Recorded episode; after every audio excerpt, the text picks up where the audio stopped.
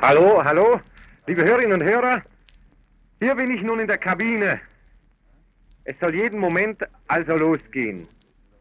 Es äh, scheint man noch einen Moment auf irgendetwas zu warten. Ich weiß nicht warum.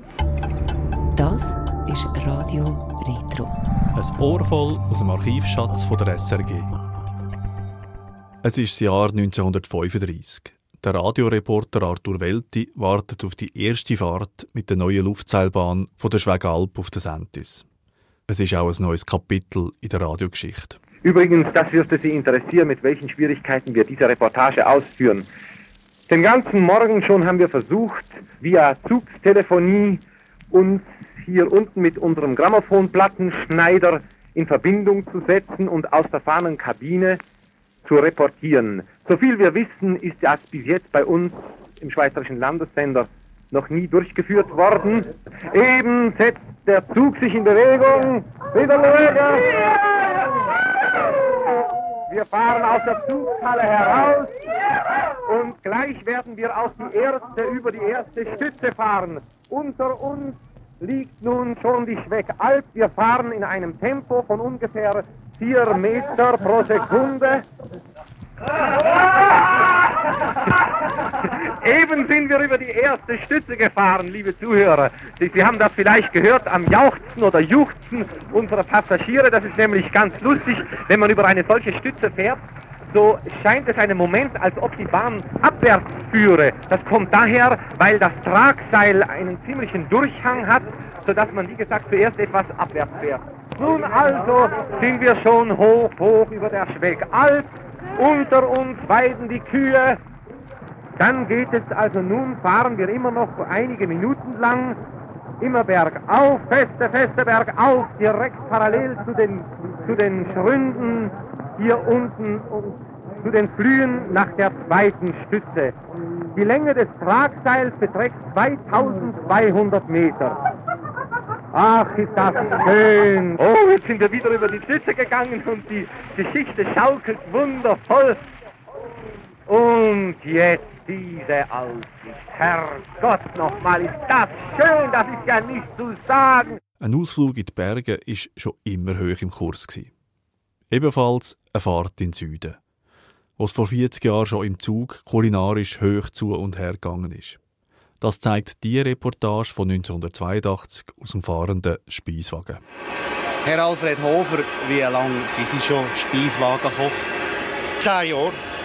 Kann man hier in diesem winzigen Kocheli, es sind ja nur etwa 3-4 Quadratmeter, und das erst noch während der Fahrt, kann man hier etwas rechts machen? Doch, der einfache Koche geht ganz gut machen. Man kann hier präparieren und Zweck machen, und zwar nicht aus Dosen, sondern alles ist frisch zubereitet. Haben Sie auch etwa mal Kontakt mit den Gästen?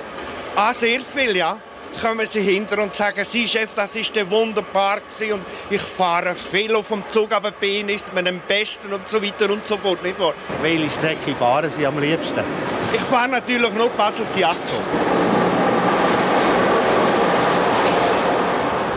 Nach dem Gespräch mit dem Küchenchef haben wir uns natürlich auch mit dem Oberkellner unterhalten. Herr Jack Trevisiol, als Oberkellner in einem Speiswagen haben Sie doch ganz andere Arbeitsbedingungen, als wenn Sie zum Beispiel in einem Restaurant oder in einem Hotel bedienen. Ja, das ist klar. Das ist erstens mal Zang, nicht? Und äh, die Fahrerei, das gewackelt. Und äh, es ist also so schwierig, etwas so zu machen.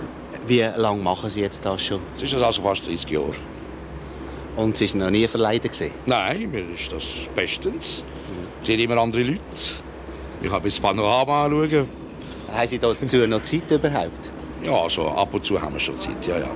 Sie kennen also die Strecke ganz genau. Sie wissen, wo eine gefährliche Kurve kommt oder ein Weichen oder so etwas. Also 99 Prozent kennen wir also die ganze Strecke auswendig, kann man sagen. Auch ich war ein Jüngling mit lockigem Haar. Es ist das Jahr 1976. Was hat der Opernsänger mit ÖV zu tun? Die Basler Lokalsendung löst das Rätsel.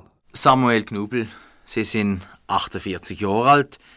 Sie sind ein seriöser Bass, wie man sagt. Und wo singen Sie im Moment?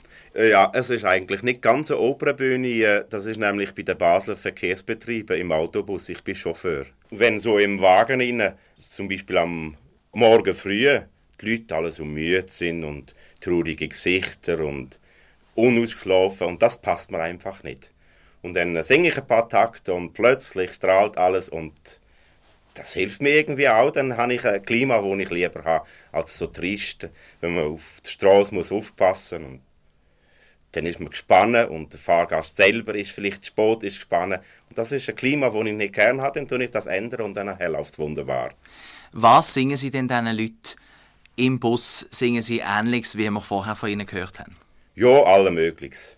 Ja, es gibt manchmal, äh, rezitiere ich irgend, irgendeinen Text, wo mir in den Sinn kommt, so nach der Manier, wie es der vielleicht in der Heiden-Oratorie vorkommt, sage ich mal, zum Beispiel jemand, den ich vom vielen See kenne, wenn die, äh, da sagen wir, es ist eine Dame, wenn sie aussteigt. Auf Wiedersehen, meine Dame, es hat mich sehr gefreut, kommen Sie bald einmal wieder, schrumm, schrumm. Feldbergstraße umsteigen nach Klaraplatz, Kleinhinigen.